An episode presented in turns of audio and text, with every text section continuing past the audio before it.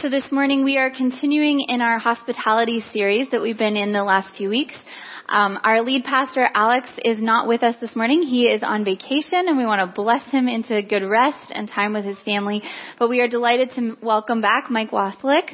Um, Mike is familiar to many of us. He's been working as the Emerging Generations Engagement Facilitator. All right, had to practice that. so does he. Um, yeah.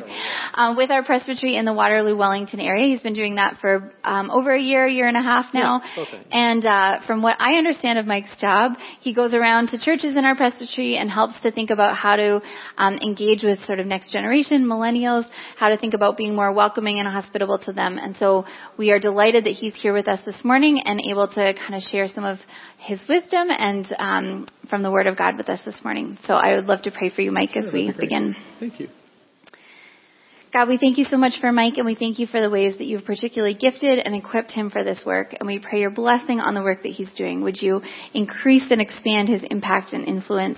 And we pray for the churches that he's coming alongside that you would um, help them to be attentive and to, to take and embrace uh, maybe new ideas and teachings. And we pray for much fruit, God, from, from this work. Would you take and do beyond what we can ask or imagine?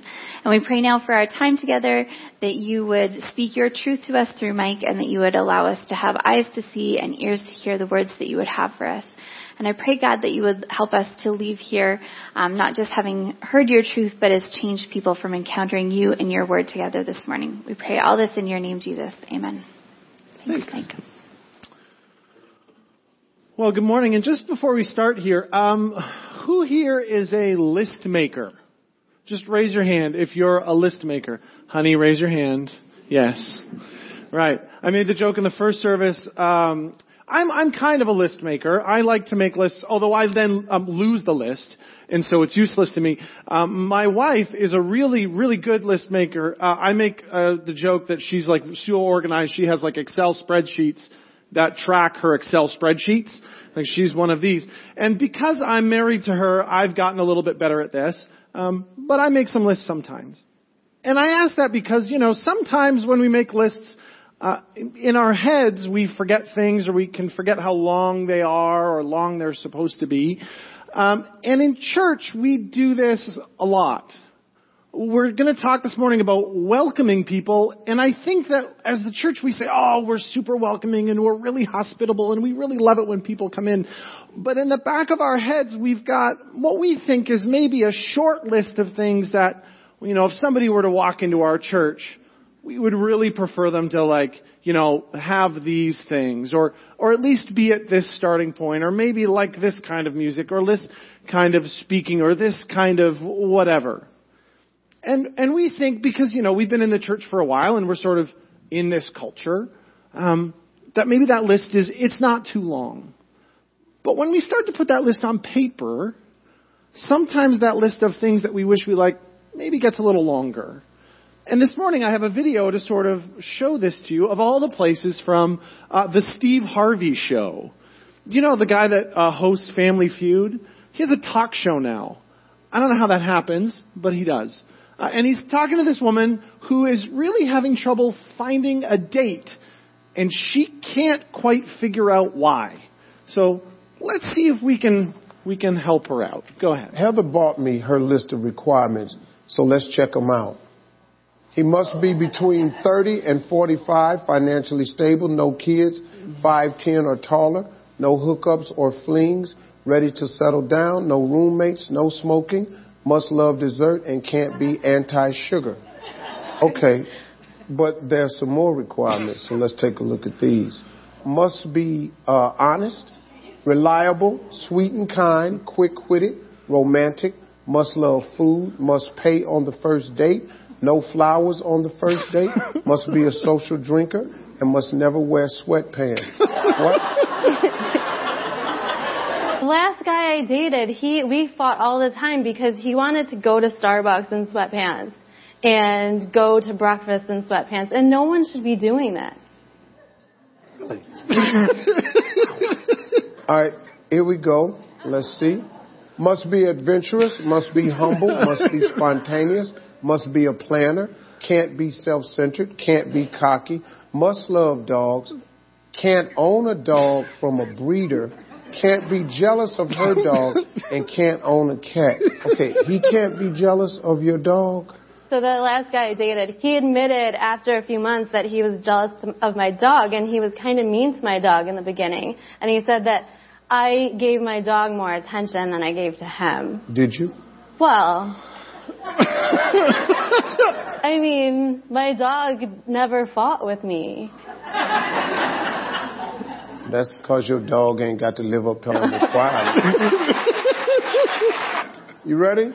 Must be in shape. Can't have six pack abs. Can't have six pack abs. Can't be too skinny. Can't have a runner's physique. Can't be stronger than me. Can't be can't be obsessed with sports. Can't be a hunter. Can't own a boat. Can't be a gamer. Can't be materialistic. Uh, must respect a gluten free must respect a gluten free diet. Can't be too close to family and friends. Must open doors for me. Must be willing to move someplace warm. must love traveling. Can't can't brag about traveling. Oh, oh, we can go there, but you can't tell nobody. you shut your mouth. You telling everybody we was in Arizona for? Uh, must maintain eye contact. Can't be a party boy. Can't be intimidated by me. Favorite season can, what? Favorite season cannot be fall. They're so typical. It's a very, everyone's favorite season is fall. And so then they want to go pumpkin picking and apple picking and, and to haunted houses and, and it's just, like it's watching the same movie and knowing the ending every single time. Do you like quiet time? I do. You're going to have a lot of. oh man, yeah, that's funny. And you know what? Like that's funny. It is, and like we watch and we're like, that girl is crazy. But you know what? Like we kind of do that a little bit in the church, don't we? If we were really honest with each other and we were really like, man, if we were to have a church and if we were to have a congregation that looked the way we want it to look, there would be a list there. And it might not be 16 pillars long, but it might be 14. I don't know.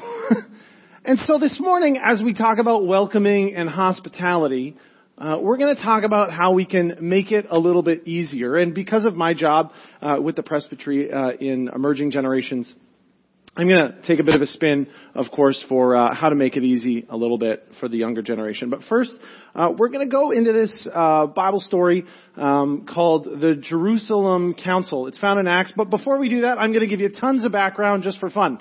Um, so, first of all, today's story comes from the Bible.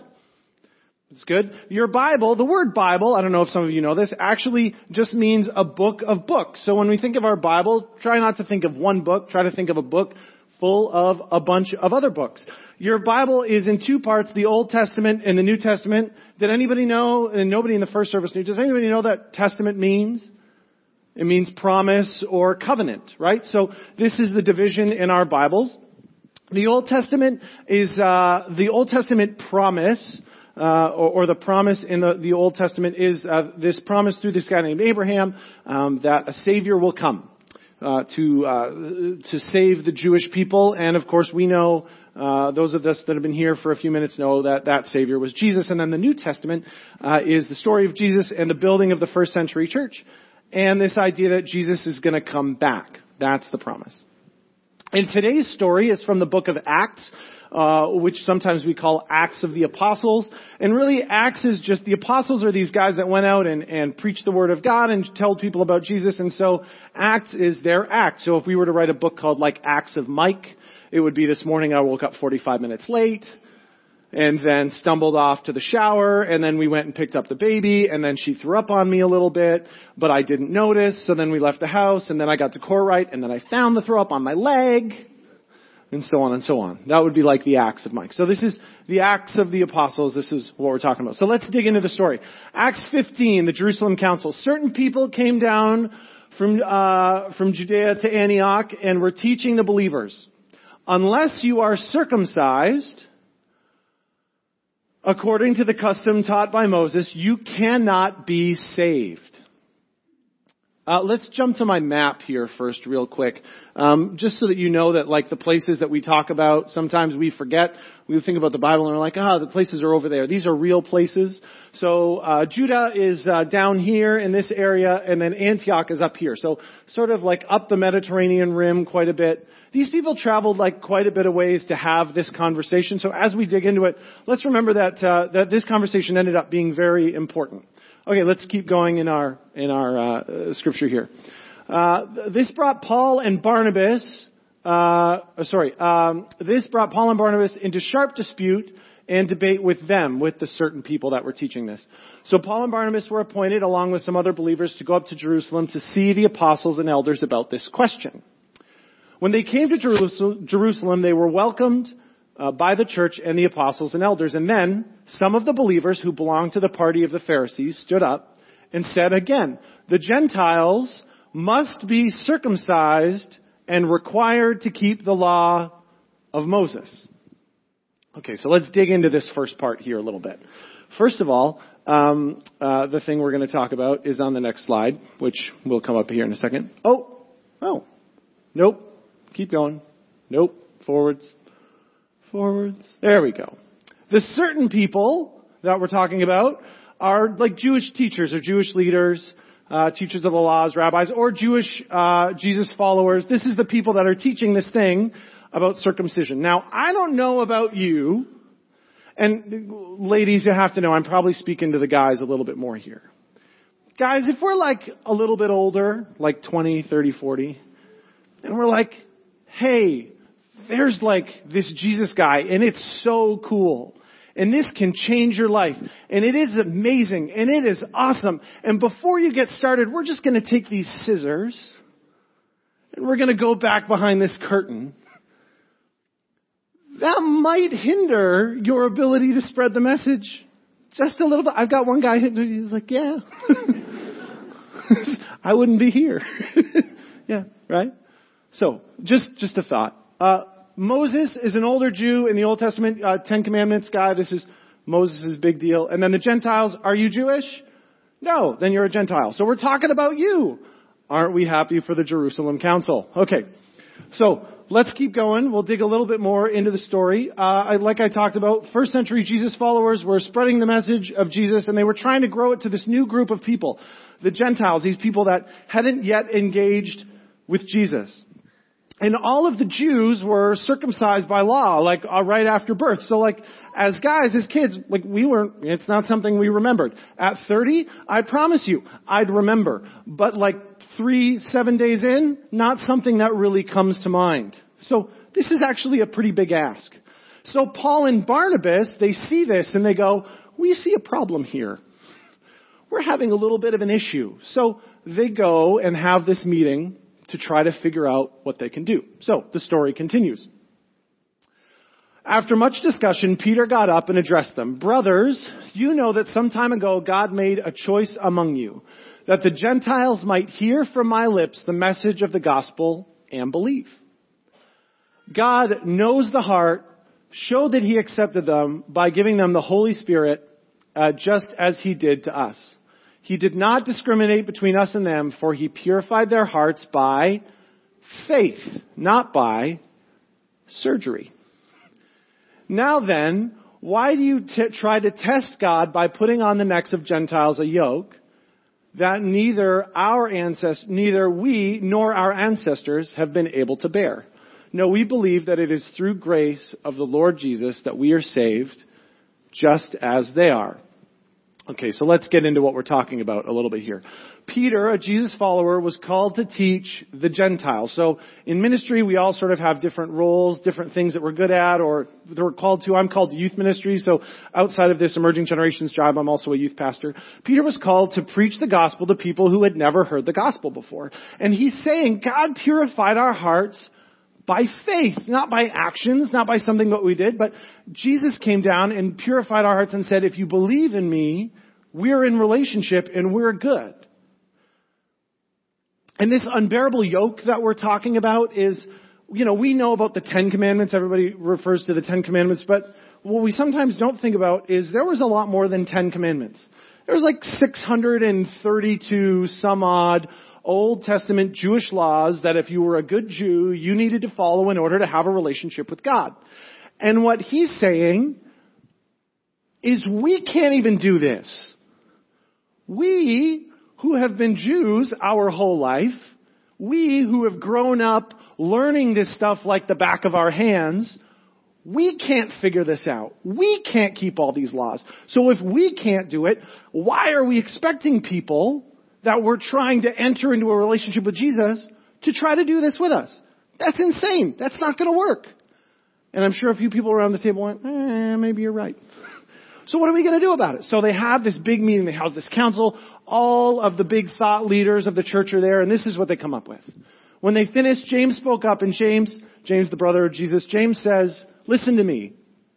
It's my judgment, therefore, that we should not make it difficult for the Gentiles who are turning to God.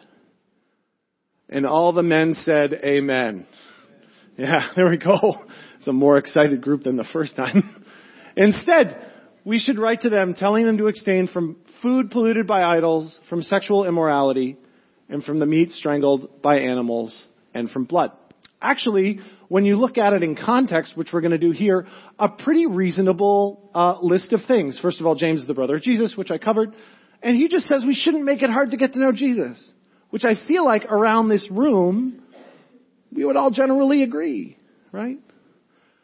And he he keeps a couple things in place. And the stuff, you know, I'm not going to get into like the deep historical context of like everything that he keeps in place, but but the, those things, the the the not eating food from from sacrifice to other gods. Well, they're saying, well, you know, if you're going to follow Jesus and somebody sacrifices to another god, don't eat the food. Like it sounds pretty reasonable, and it's going to keep the peace with Jewish people. Same with the other two, sexual immorality and and uh, and the food of strangled animals. It's, they're cultural things that Jewish people are going to say, you know, it's going to be a lot easier for us to interact as groups if we can just keep a couple things in place. And so, so what we're going to talk about this morning is, is how we as a church can, can do what, what Peter said was so important. To make it a little bit easier for people to come in, to make the gospel message, to make Jesus, to make our church, to make our communities just a little bit easier to enter into. And so, because uh, my bent is the, the emerging generations, um, millennials and Gen Zers mostly, that's the direction I'm going to take this morning. Now, some of you are saying, I have no idea what a millennial and a Gen Zer is. And I, I have that for you. But first, I want to ask a question. And, and of course, the question again is this: What can we do here at Courtright to make Jesus' message more welcoming? So, just like every good sermon, I've got three ideas for you. Here's the first one. The first one is to understand your audience. Okay, so we're going to understand our audience. So I'm going to talk about millennials and Gen Zers. Now you're saying, I don't know what those are. I brought you a chart. Here's the chart. So Silent generation. Are there any silent? Well, if, yeah, there's probably some here. Okay. If you were born between 28 and 45, you're in the silent generation. If you're a boomer, you were born between 46 and 64. If you're a Gen Xer, you were born between 65 and 80. And then the two that I'm going to focus on this morning, the millennials and the Gen Zers, millennials are 80 to 96. This is depending on what research firm you look at. And then Gen Zers are like 97 or 2000 to now. So we're going to talk a little bit about that. And, and what I'm going to talk about is one specific group of millennials and Gen Zers. And I'm going to talk about this group that we call the nuns. Now, I'm not talking about like Whoopi Goldberg, Sister Act, Big Hat Nun. Okay, I'm talking about the nuns. So, if you were to take a census of this area and you were to say, are you Jewish? Are you Buddhist? Are you Christian? Are you Catholic? Are you atheist? Are you agnostic? A person that was a nun would go, I'm none of those things. I'm a nun. I don't care. I'm good the way I am. Now, in our region in Waterloo, Wellington, in 1970, about 5% of our population was nuns. As of 2011 in Waterloo, Wellington, almost 25% of our region was nuns. And that's like a few years ago. I would imagine that number is probably higher And I think the next census is going to do religious surveying again, and we'll figure it out. And a big number of this is uh, from Christians. Like the, the, the biggest dent from, from that time period actually comes out of Christianity. Now, nuns are interesting because this is actually sort of exciting. It's a bummer that they're not Christians, but it's a bonus that they're not atheists or agnostics, right? There's opportunity here. It's not that they're not thinking about it at all. It's just they're not thinking about it at all. right? And nuns have a very specific way that we need to consider them when we're considering welcoming, welcoming them or being hospitable into our churches. So I want you to think about it like this. In 1960 or so, uh, if if one was a person who had no relationship with Jesus that didn't really know anything, and ten was somebody that just became a Christian, you probably grew up at about an eight. Now, even if you didn't grow up in a Christian home, and even if you didn't grow up going to church, there were prayer in schools.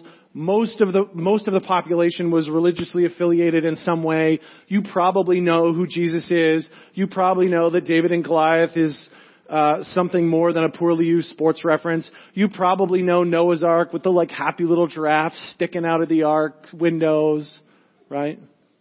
You know this stuff. So when we started to get people and, and try to bring people to Jesus in like the 80s and 90s, we got this group that had all the head knowledge but just didn't have the heart knowledge. And so as churches, what we did is, is we took the knowledge they already had and we applied it practically to their lives. And then all of a sudden people started coming to faith and it was great. But this isn't where the nuns are. The nuns at best are probably a three. And this means that they don't know mostly who Jesus is. They don't know the difference between the Old Testament or the New Testament or the Bible compared to another book. They don't know David and Goliath is anything other than a poorly used sports reference. They don't know all of the basic stories that as Christians we go like, oh yeah, that's just the basics. They don't know. Why is that important? Well, it's important because when we want to, when we want to welcome people into our church, we need to consider who they are.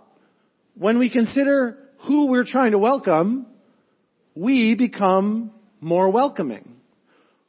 When we don't think about the fact that people don't know the things that we know, we build barriers to growing to faith. In the same way that the Gentiles felt like there was a tiny little barrier between them and faith back in the first century. So how can we do this? How can we make it a little bit more accessible? Well, one of the ways that we can do that is something we've already done this morning. And if you're new here, you might have noticed. And if you're not new here, you probably didn't. But you'll notice that everybody that came up this morning, before they did what they did as a part of the service, explained it. Allison took 15 seconds to explain prayer and the call to worship. And uh, later on, as we go through the benediction and a couple other things, we'll just sort of get a little 15 second, hey, this is what we're doing. And this means that if you're here this morning for the first time in church in a while, it's a little easier for you to follow. And if you're here for the first time, you know, since last week, it probably didn't make that much of a difference to you, but it helped us welcome people that aren't a part of our culture or a part of our subculture a little bit easier. And it's really important as a church that we start to think about the things that people don't know that we want to be here. Right? When we start to consider our audience, when we can start to consider who we're trying to welcome, we become more welcoming.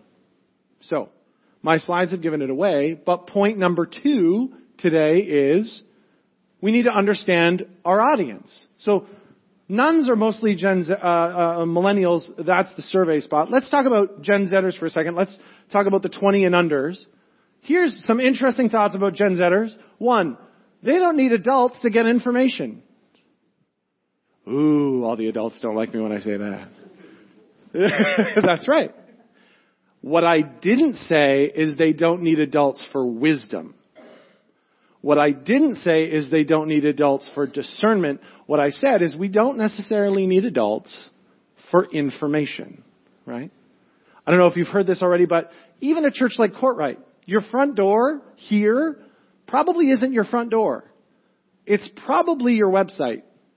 The first time anybody's ever interacted with your church that's probably under 35 has gone to your website before they've ever stepped in foot here.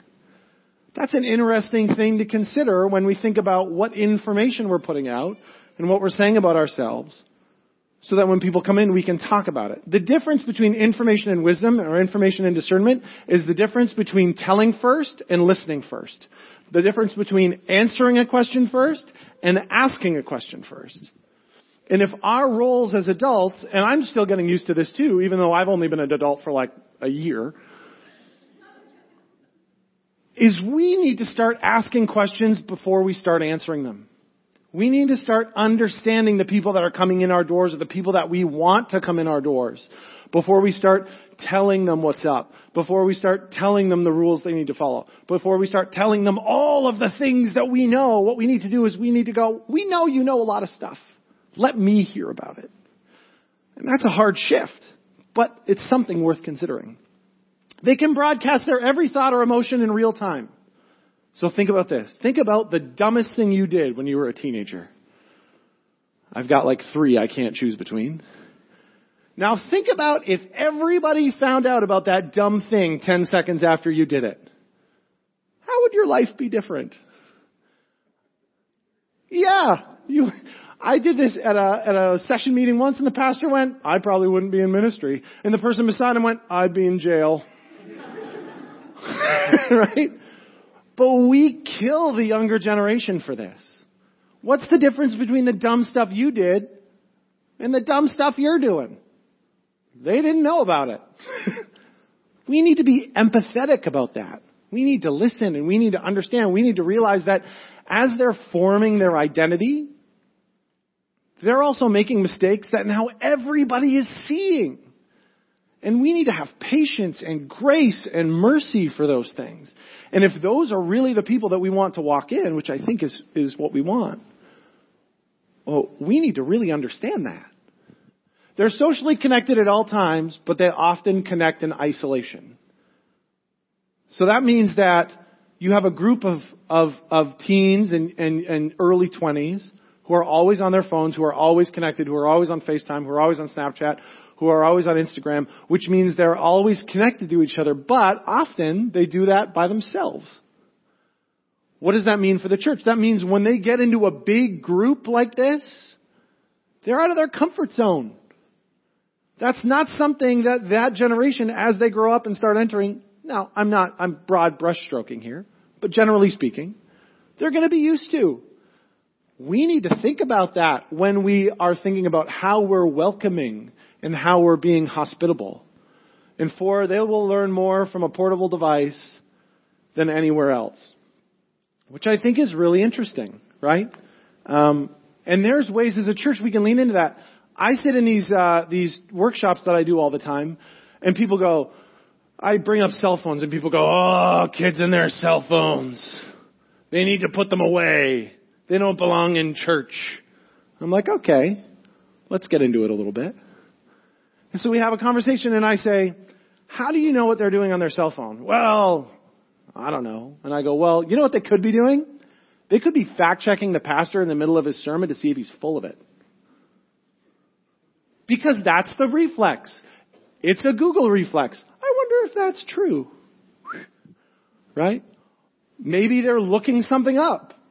Maybe they're telling something about something. Maybe they're writing a note. I have an app called Evernote. I don't write handheld notes anymore. I write a note on Evernote. It goes to all my devices. I have all my notes everywhere I go. Still, somehow, I lose them. it's ridiculous. There is no system that works for me. Right? We need to consider who we are welcoming we need to consider who we're trying to welcome so that we can become more welcoming. okay. And the third one, I think you can see where I'm going with this. The third thing we need to know is we need to understand our audience. So let's talk about technology here for a second because now I've opened the door. There's this uh, great book called Growing Young that I really love, and in this book there's a quote that says this: Uh, it says, it's tempting for older generations to greet young people riveted their devices with four words. Put that thing down. But a better way and a growing young way to respond is to understand why they hunger for that digital connection. And as technology scholar and researcher Dana Boyd suggests, fear isn't the solution, empathy is. Right?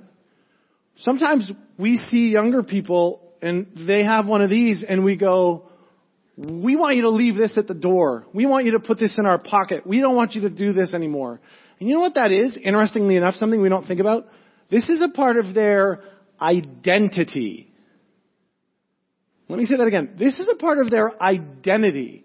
And so when you tell somebody to put that away or leave it in the door or leave it in a jacket, you're asking somebody to cut off See what I did there? That's a callback joke from the circumcision thing. Yeah. Smooth. Thank you. You're asking people to cut off a part of their identity. And when we're actually truly trying to welcome people, we would never do that. When we welcome people, we say, oh, come as you are. Be yourself. But don't bring that massive part of you. we need to understand why technology uh, is such a big deal. So technology makes young people feel a couple of ways. So let's talk about that really quick. They make it feel more connected and like they have a safety net. We all have like a safe place in our brains or a way to feel like whatever. And, and for young people, often the cell phone is this or the technology is this. It's the ability to feel safe, but it also makes them more self-conscious and more unsure about their identity.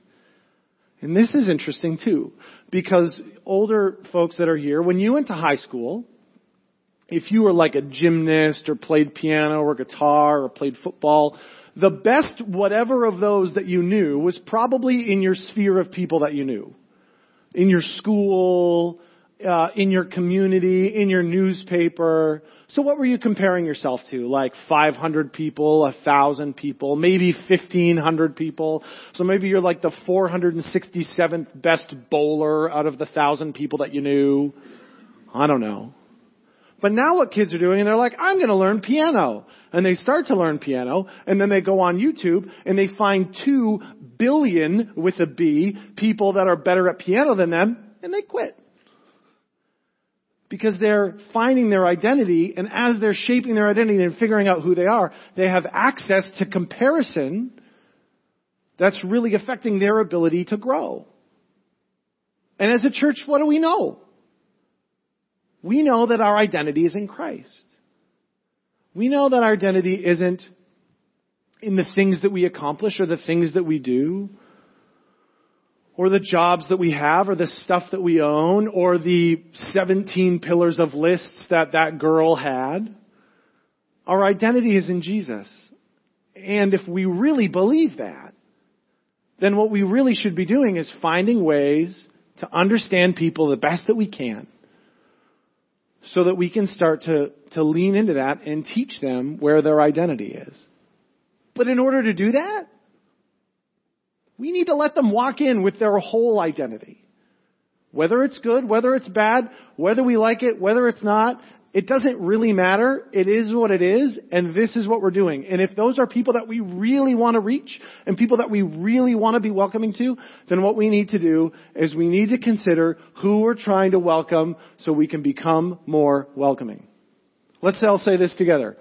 When we consider who we're trying to welcome, we become more welcoming.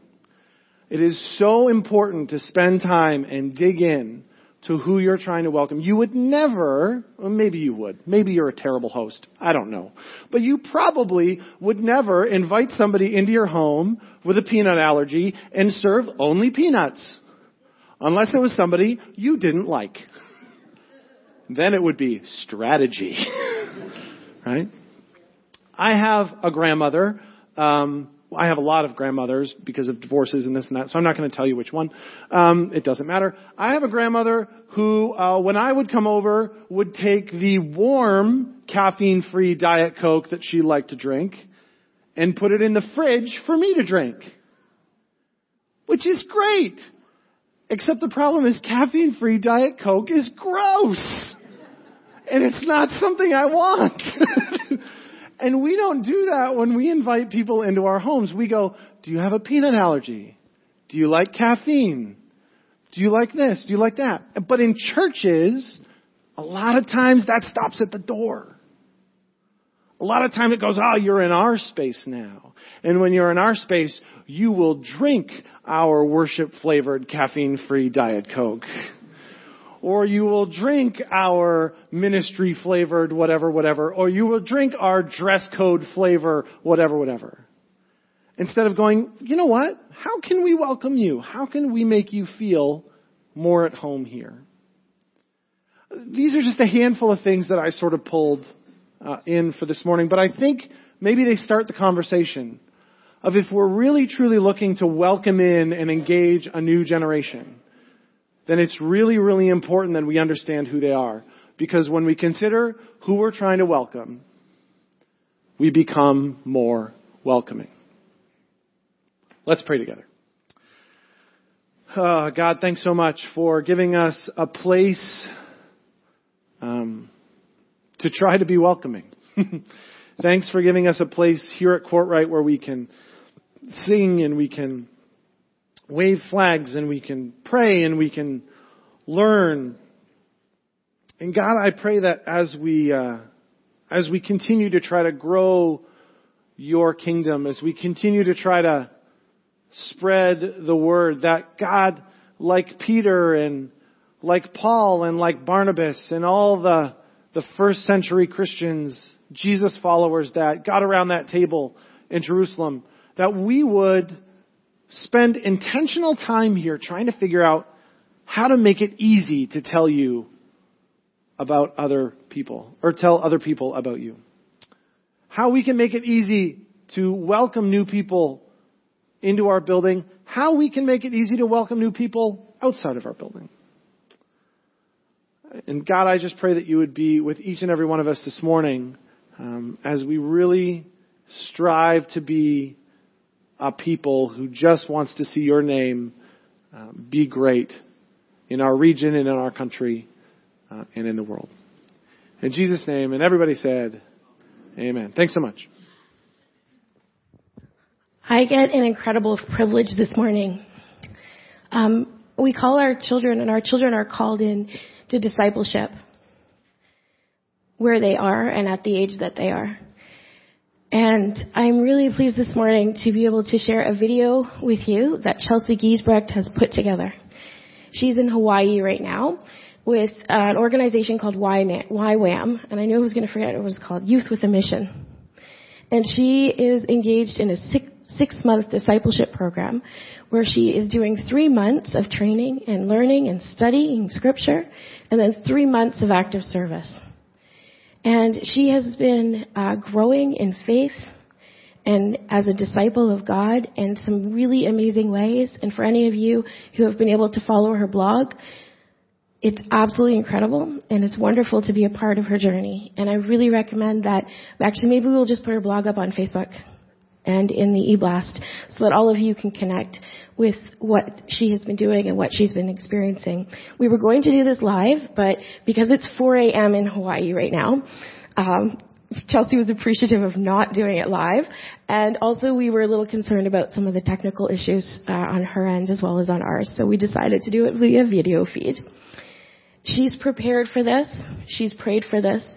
She's prayed for God to give her words for you not just to share what she's doing, but to have a message to share with your hearts. She left on January 3rd, and she's returning on July 7th.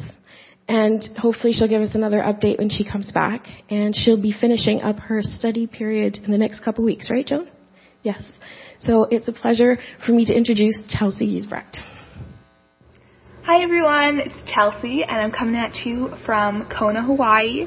I'm so pumped that I have a few minutes to share with you guys what I've been up to here and what my next few months are going to look like. So I'm just going to jump right in. So I've been here in Kona doing my lecture phase of my school, um, and that means that every single week I have a different speaker who comes in. They teach on a different topic, and I have like 10 to 15 hours of lecture every week. So I've definitely gleaned a lot of knowledge. I could probably talk for hours, um, but I'm gonna try and keep it to five minutes and talk to you about like one or two things that have really stood out to me and that the Lord has just been continually placing on my heart like every single day. So the first thing is that the most important thing in our walk with God is our perception of who He is. Because that literally just like feeds into every area of our life. Um, and obviously, the best way to get to know someone is to spend time with them. And so, just intimacy with Jesus and seeking Him in the quiet place and just bringing Him into like every single part and minute of my day is something I've been really trying to just make a focus um, and instill. Um, and the more you spend time with Him and the more you like get to know Him, it's like the more you want. I think that's been something really cool to learn is that like my hunger for Jesus, like it's not like regular hunger, like, oh, I get fed and then like I'm full. It's like the more I get fed, the more hungry I am, which is just like wild. I'm in awe. um, and yeah, the more you get to know him, or the more I've gotten to know him, and just like seen his heart, I find that I've become like I love him not for what he gives me and not for um, the things he can do, but for like actually who he is, which is such a cool like transition to see. Um, and yeah, something a speaker said, which I'm pretty sure some like philosopher said this, but he said, "Love God and do whatever you want." And at first, when I heard that, I was like, um, what? Like that seems kind of harsh, but it's so true because once you really, truly, wholeheartedly love God, like everything you do is just going to be in line with what He says, and when you love someone, like for real, like you do anything for them you're gonna look at sin and you're gonna be like, that's nasty, ew, and just like run totally away. It's not gonna be anymore like, oh, how close can I get to the line? It's gonna be like, how close can I get to Jesus? Um, so, yeah, perception of God. And another thing that I really want to share with you all, um, that the speaker said like the first week that really stuck with me is that um, the greatest thing that plagues the church today is boredom, that we've lost our astonishment of who God is. And I would just like really challenge you in that. Um, like when you see God in the quiet place, are you getting revelation every single day? Are you like walking away knowing like a little bit more of God's heart and just being like in awe of who He is because there's no limit to what we can learn about God and what He can teach us about His heart. Um, and yeah, I don't know, once you really, really know him and just like really come to understand that like God gave us a hundred percent. Like he didn't die for us halfway. He didn't even die ninety nine percent. Like he died a hundred percent.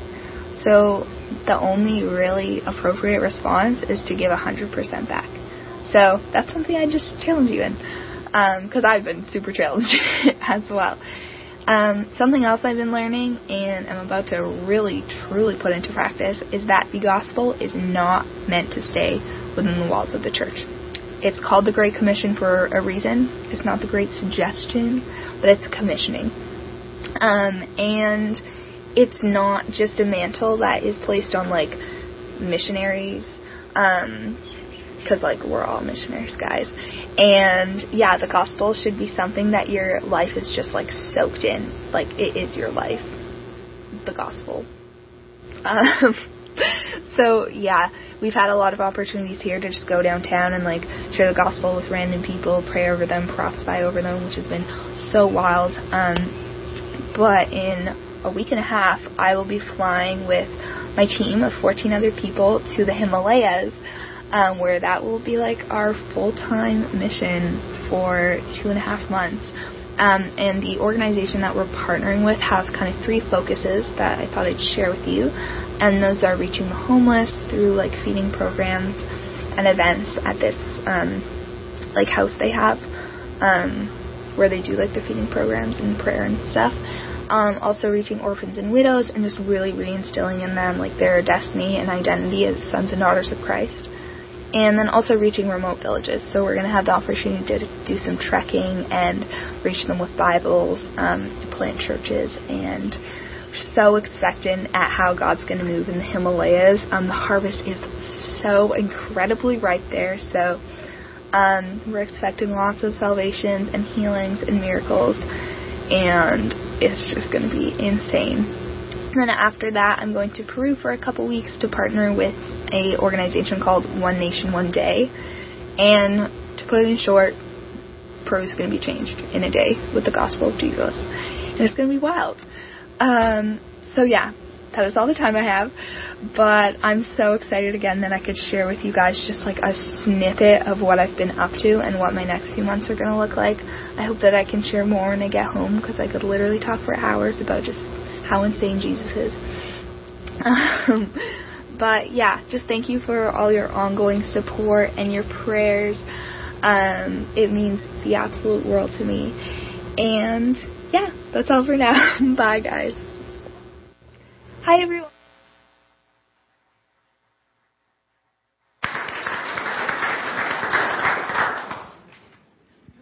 That is so awesome to see Chelsea.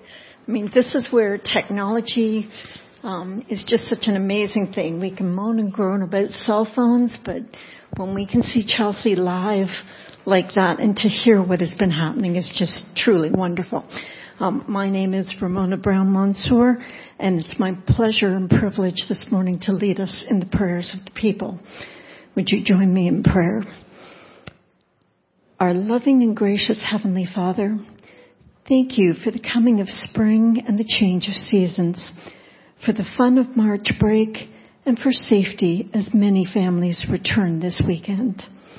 Thank you for your message to us this morning, and we pray that we would become a welcoming and open congregation. May your Holy Spirit enable us to do that. Lord, this week we pray for the victims of the mosque shooting in New Zealand, for the 50 who died, and for the 11 still in critical care. We pray for their families, for comfort, and especially for the four year old who was flown to Auckland. We pray too for the shooter and his family, and for the ramifications for all those affected. We pray for our mission partner, Jim Class, currently teaching a two week course on discipleship at a seminary in Argentina. We pray for his interaction for the students. And Lord, too, we do lift up Chelsea to you and we pray for safety as she travels with her team to Nepal in the next few weeks. And we pray for their time there and for their ministry, Lord, for the exciting things you are doing in the lives of these young people. We pray for those in our congregation in need of your healing, and we lift up Carol Osborne and Margaret Cohen to you, as well as Sylvia Quinn, who has gone back into hospital.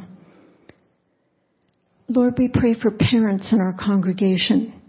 It's, ch- it's challenging to parent whether our children are infants, teens, or transitioning to independent adults.